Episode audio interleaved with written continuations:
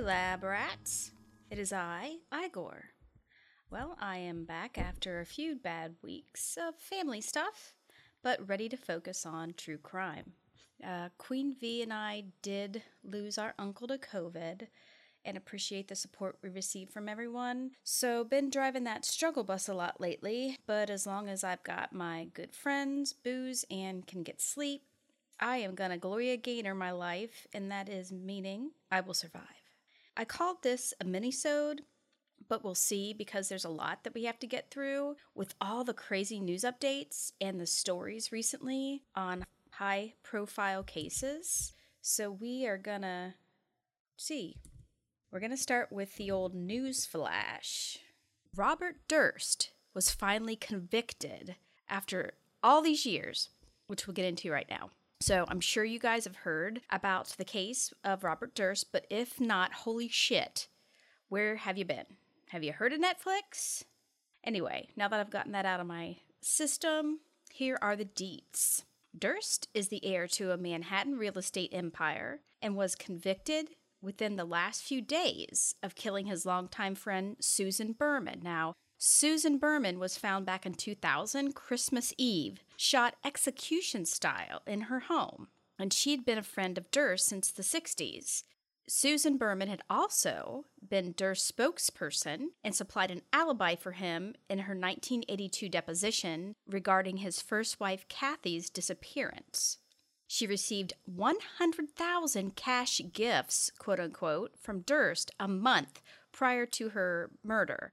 So, a truly wicked puss person who deserves what he gets, Dursty. Now, it's debatable how much she knew about Kathy's vanishing, but given her mob family history, she probably knew at least some things and uh, maybe knew not to ask about his business. The prosecutors felt and claimed Berman assisted Durst in covering up Kathy's murder, calling 80 witnesses, and about 300 bits of evidence were shown. The 78 year old Durst totally now looks like death has a grip on his mean old ass, and he will be sentenced in October. Now, if you look at, if you watch the Netflix series, I mean, he's not young and spry, but, you know, he looks about his age, whatever that was then, 60s something. Now, he looks, you, I couldn't even tell it was him. And you know what? That's all I'm going to say. Just, we'll get into here now. So he gets charged with lying in wait and killing a witness. The most incriminating proof against Dirty, Dirty Dursty, the Jinx, the life and deaths of Robert Durst, like I said, the Netflix special, where he was interviewed for more than 20 hours with producers, and he makes acknowledgments pointing to his guilt. There's a real famous one. I'm going to let you watch it because I've got to watch it again. It's been quite a while. Let's not forget that he was acquitted 2003 of the killing and dismemberment of Morris Black, a neighbor of his, in which uh, Durst claimed self defense while hiding his identity dressed as a mute woman. And uh, that little tidbit isn't even in the WTF section, so just hang on, okay? We're just in the news flash. Kathy McCormack's family is asking for justice for Kathy now as well, now that he's finally been indicted. And also, I remembered while I was looking this up that the movie All Good Things with one of my boyfriends, Ryan Gosling, is based on this relationship and is really good, y'all. So check it out. Ryan Gosling. Awesome. Next, we have on the news flash is the Piketon murders update. Angela Wagner finally pled guilty or pleaded guilty five months after her son Jake did the same in the Rhoden family slayings here in Ohio from 2016. She was charged with murder, evidence tampering, burglary, and those are just a few of the charges. She made the deal for 30 years in prison for her role in the massacre. Now, her husband and other sons say they aren't guilty, so they haven't broken them yet. Christopher Rhoden's brother Tony has sued the Wagners for being a pack of malignant devils, which I feel. So we're going to move to OMG, which now I kind of want to call WTF. Maybe I won't. Maybe I'll just say both. I don't know. But this is about the Murdaugh murders. And I think it's Murdaugh. I don't think it's Murdoch, but I'm going to say Murdaugh. And you can just tell me if I'm wrong. And then there was a great title of this article that I found from USA Today The Murdaugh Murders How One Tragedy Prone Family came to dominate U.S. headlines with shootings, an assisted suicide attempt, and other bizarre mishaps. And it is by Nathan Place. I wanted to say Nathan Lane because, you know, it just kicks it up a notch for me. So let's start with who is Alex Murdaugh. Murdaugh is 53, a former attorney, and the heir to a powerful family. This this kind of sounds like Dursty, doesn't it? And so he has a powerful family of attorneys and lawyers in the 14th Judicial Circuit of South Carolina, which includes all these counties. I'm not going to go into it, you can look it up. His grandfather, father, and great grandfather all held the office of solicitor in that circuit, and other family members were prominent civil attorneys in the region. He also is currently being investigated for misappropriation of funds from his firm that he I don't I think he resigned or was made or was you know made to resign you know how that goes. That'll be i'm sure one of the many things we find out as this evolves. So i put together a timeline because there's so much shit going on. So this starts in 2015 where 19 year old Stephen Smith was found dead on a road in Hampton County. Not sure his connection, but as they find things out about the current drama, they seem to be reopening cases that he's connected to. So that would be something to look into. But Stephen Smith is the first one. 2018 there was the death of his nanny and longtime housekeeper, Gloria Satterfield. And she was with him for 20 years and died after falling down some stairs, but that's according to the illustrious Alex. In June of this year, so I guess they managed to stay out of stuff or keep it under wraps, but June of this year, Alex's wife, Maggie, 52, and son, Paul, 22, were found shot near dog kennels on their hunting property. September 4th, Alex was shot in the head while he was changing a tire. Again, that's, you can hear by my sarcasm, that's in quotes and it was superficial, and he survived. On the 13th of September, he had admitted to the Popo he set up the shooting with a former client named Curtis Smith, 61. You totally have to look at this dude's mugshot. A smug mug comes to mind because this eyebrow arch of his left eyebrow is killing me. It's like he's saying, Is there anything else I know? Possibly. You, you just have to see it. It's just crazy. September 15th, the police announced they are investigating the death of Gloria Satterfield, the nanny, along with Stephen Smith. Because, listen to this shit. The Satterfield family sued the Murdaughs and got a settlement, but he's such a dick that he didn't pay it. He's a malignant devil trust fund baby freak, okay? The death certificate said that it was a natural death for her. So the new coroner said boo sheet and asked for it to be reopened. On the 16th of September, Alex turned himself in Thursday morning and was charged with insurance fraud because of the scheme to shoot him in the head and give his 10 million life insurance to his other son, conspiracy to commit insurance fraud, and filing a false police report. Now, this is, he turned himself in after leaving a detox center that was hopefully addressing his opioid addiction. That, according to his attorney, for the last 20 years, there have been many people feeding his addiction. This is Alex to opioids. I'm sure because he's rich as fuck. During that time, these individuals took advantage of his addiction and his ability to pay substantial funds for illegal drugs. And the attorney's name is Mr. Harp Harpootlian. Harpootlian. Sounds like a fart. And he went on to say one of those individuals took advantage of his mental illness and agreed to take Alex's life by shooting him in the head. His attorney maintains that the botched suicide attempt was unrelated to the murders of Maggie and Paul, and that Mr. Murdaugh does not know who killed them. We're gonna find out, ain't we? I'm not believing that, but that is just that is definitely uh, OMG, WTF, whatever you kids say these days. It's crazy. It's crazy. So, for our main event here, these Utah disappearances, murders, it's just really been a focus and I wanted to get into it more. Now they're both developing, but what also got me was the possible link. So here we go. The Utah Mysteries, on to the main event. The van life couple is both both of them are now missing. This just happened uh, like yesterday, Friday yesterday, but I'm obviously recording this over the weekend. The boyfriend's house Brian Laundrie, and it is Laundrie because I watched the video of their domestic incident. And the cop says laundry, and he says yes. So Brian Laundrie, his house is being searched in North Port, Florida. And I found this from The Sun. There's a lot of articles, obviously, on this, but I have looked at The Sun, Fox News, New York Post, the Daily Beast, and Law and Crime, which Dick Wolf is involved in. That's right, of Law and Order. Brian Laundrie's attorney was quoted saying, Be advised, the whereabouts of Brian Laundrie are currently unknown. The FBI is currently at the Laundrie residence, removing property to assist in locating Brian. As of now, the FBI is looking for both Gabby and Brian. His family says they haven't seen him since Tuesday. So makes you wonder, but I'm not saying they're guilty, but I mean, hmm, this whole thing is just jacked. So 22 year old Gabby Petito, one of the van life couple, girlfriend of Brian Laundrie, has been missing for two weeks, and it wasn't him who is her companion and fiance, that reported her missing. And as I was looking this up, there was a new update that was in, it said from four minutes ago, that Laundrie offered $200 for a ride for a TikToker, Miranda Baker.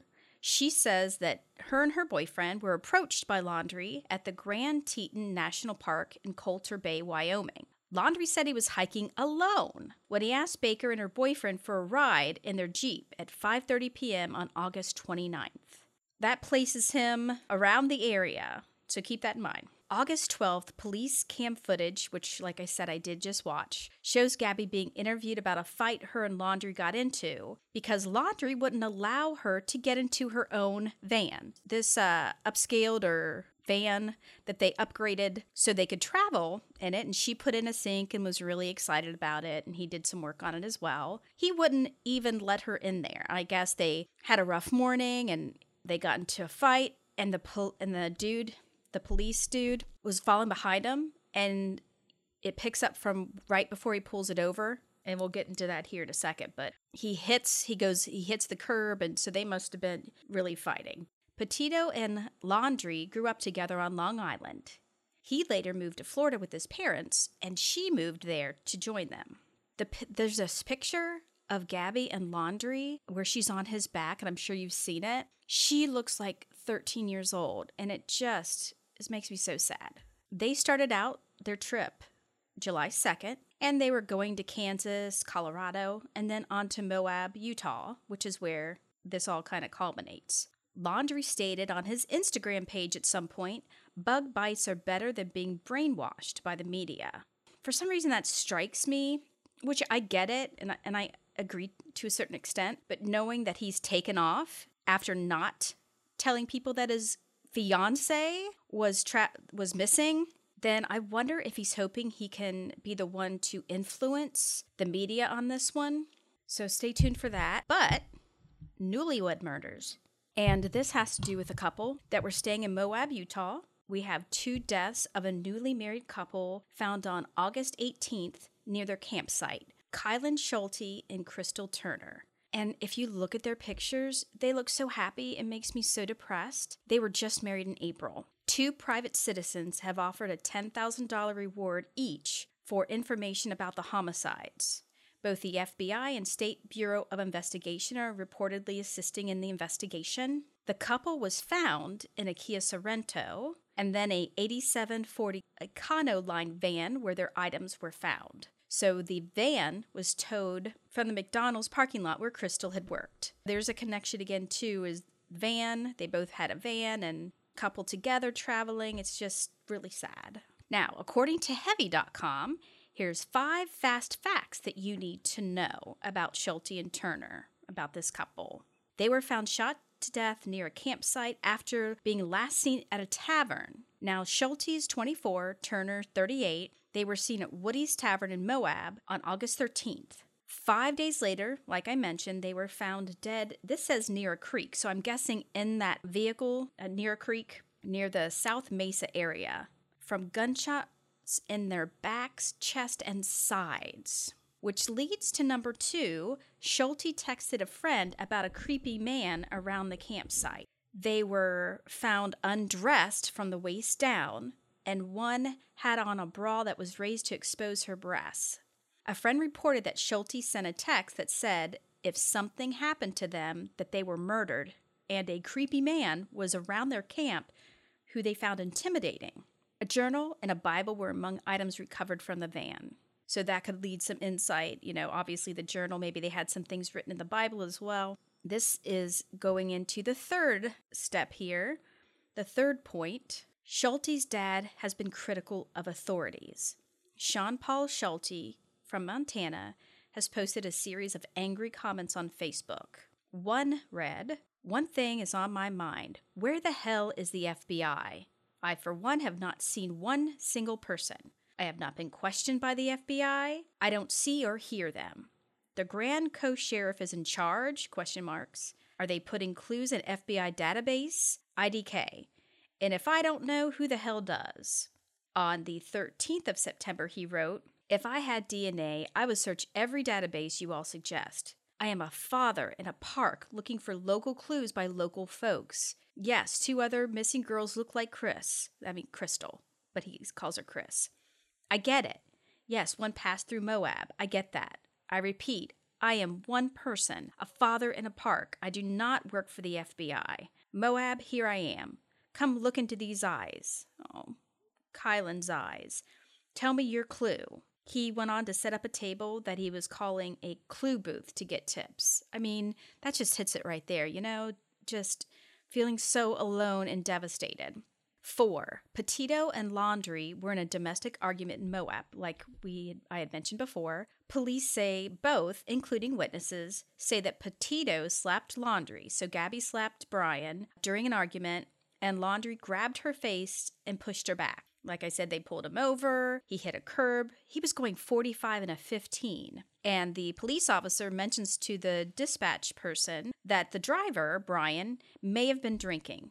On through the clip, there's no more uh, talk of that. And I don't think that he was taken any breathalyzer, but um, just the emotion of it when they were talking to each of them individually, it kind of comes out that's what happened. Gabby gets out crying, saying how stressed out she is and that he's been making her over her setting up her website. When Brian was out of the vehicle, the policeman notices scratches on his face. Brian said he hit the curb when Gabby grabbed the wheel. So, you know, a little bit of a situation there.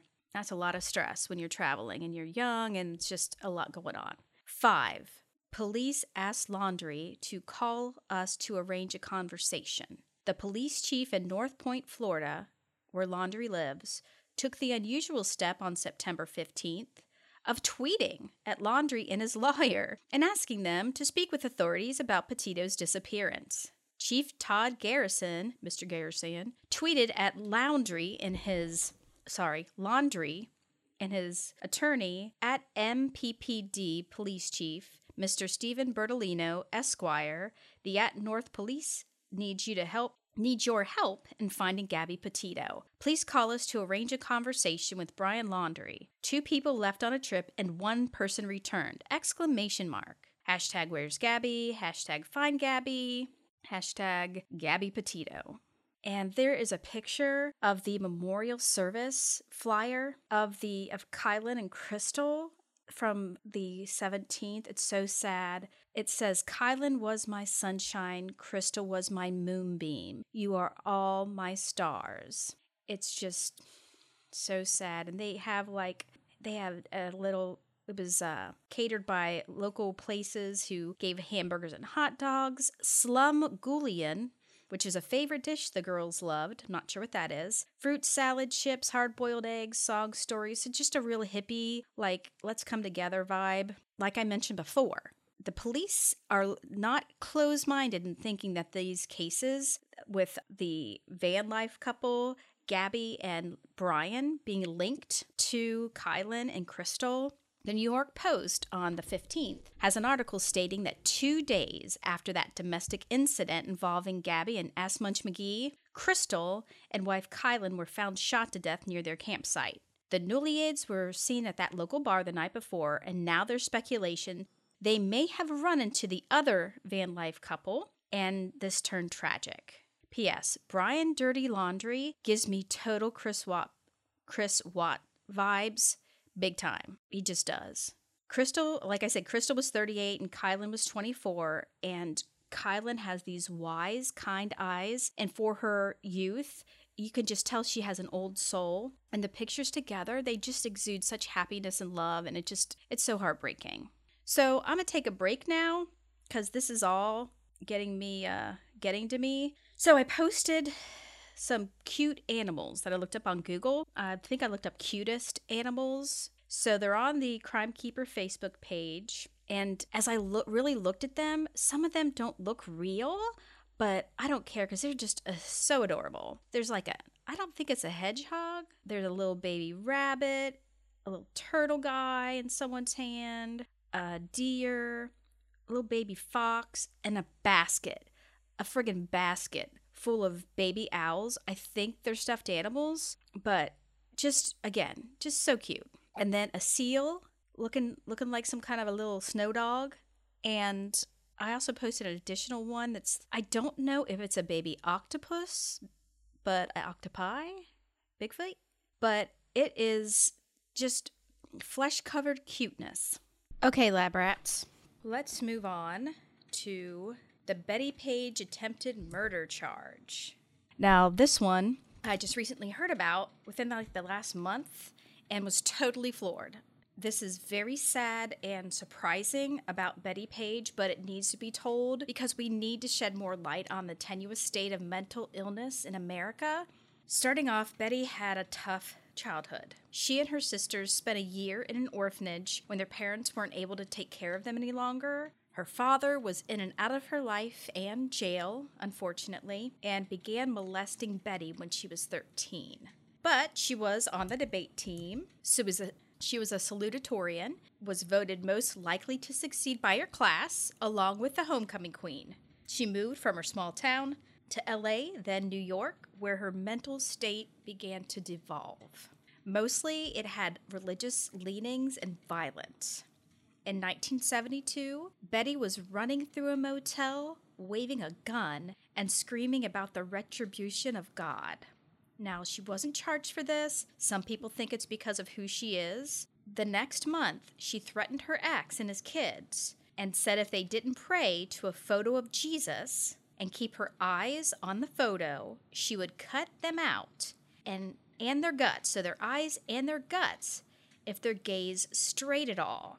She held them at knife point until police came, and this time, Bettie did get four months in a hospital and was diagnosed with paranoid schizophrenia. Her ex seems to be a really nice guy. He must have really felt something for her because he let her back into his home, let her move back in. While she, to recover, Bettie had to call the police again when she got really pissed off and trashed his house. While in the back of the police car, she began to masturbate.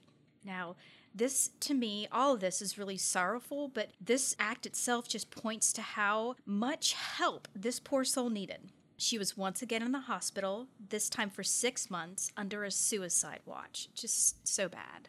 I don't know if Bettie wasn't taking her meds, if they weren't the right ones. The right ones needed uh, weren't around yet, but she had another horrific incident in 79 where she attacked her elderly landlord without provocation and was charged with assault with a deadly weapon. She was found not guilty by reason of insanity, sentenced to five years in a state hospital, but served less than a year. Now, this woman obviously needed help, and they were trying to be kind to her, but they weren't being kind to her because she needed the damn help. Not long after her release, Bettie again broke into her new landlord's apartment this time told the landlord, God has inspired me to kill you. She stabbed her multiple times and sadistically sliced the corner of the ma- of her mouth to her ear, cutting off her finger. So she did all this to this poor, terrified lady. The victim was disfigured by the assault. Bettie was confined to a state mental hospital for eight and a half years, where she finally served the entire sentence. The article's author says Bettie suffered from obvious and severe mental illness. And when I say that, I mean she suffered in a very real way. Mental health care is not a luxury for people who want to feel good, it's a necessary component of a civilized society. Couldn't agree more. So, although I was shocked to hear about her crimes. I was really just heartbroken to hear about her struggle. And obviously, this was kept under wraps for a long time to shield her fans and her reputation, which is understandable. Now we are going to wrap things up, kids, with the Crime Keeper.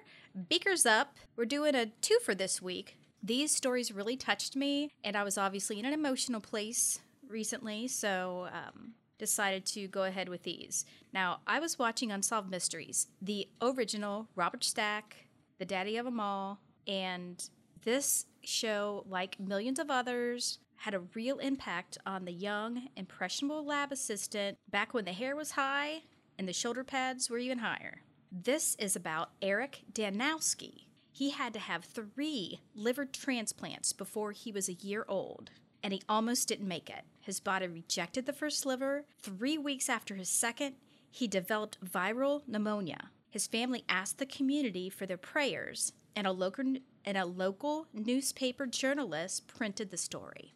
Within a week, Eric started to get better, and by his first birthday, he had beaten the virus. He did have to get a third transplant, which was successful. He's now 30 years old, and I looked him up because I was just curious if he was able to live, because a lot of times in these stories, they end up passing away at a younger age. He started a transplant foundation with his family Eric is a CEO and his family is on the board of directors with him. He has three kids, married, and it just was a really good story because all that positive energy being focused on this family, this little baby, it's whether you believe in, you know, God or goddess or the universe or whatever, positive energy, it really does work. And that just made me feel so good.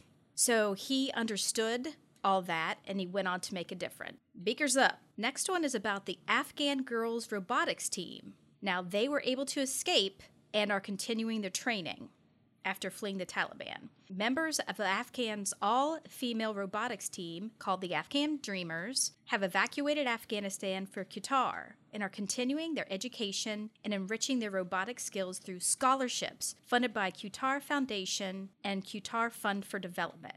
Qatari officials arranged for the nine members of the team to fly to Doha when the Taliban took over because they were so high profile. And of course, that made them a target. The Dreamers actually started with a few members in 2017, now have 50 members and awards across the globe, and they made this year's Forbes 30 Under 30 Asia. And that's where I got this article, is from Forbes.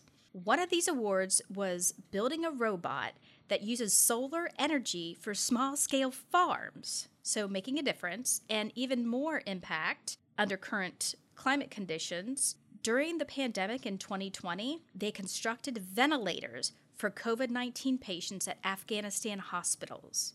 So, I mean, amazing.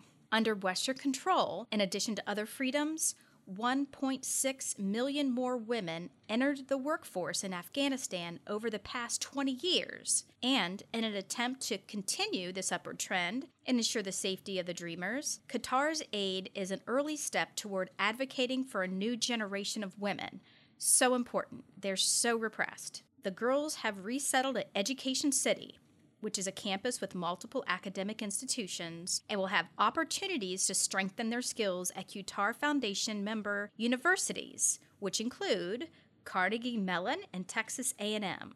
The Deputy Minister of Women Affairs, Hasna Jalil, she was the first woman to hold a senior position in the ministry, extols the robotics team and views them as a paragon of progress and success. What I have learned from these girls is they won't give up. They start something and they don't give up. They make it happen. I'm absolutely proud of these teenagers, their dedication, their passion, their determination. It keeps inspiring me, which I hope it does you with those stories. So, like to end on a a good vibe, if possible after all this shittiness that we've entered in together, but once again, thanks for hanging with me. It ended up kind of being a mini-sode, probably after I edit. And really appreciate it. Hope you guys have a great week. And remember, everyone has to find their truth.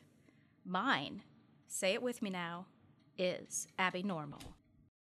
If you enjoy the experience and experiments of Murder Lab, go to Facebook, Instagram, and murderlabmedia.com for updates.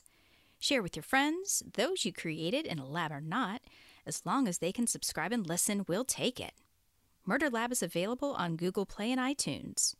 The RSS feed is on murderlabmedia.com for you to plug into your podcast app. We can always use more lab rats.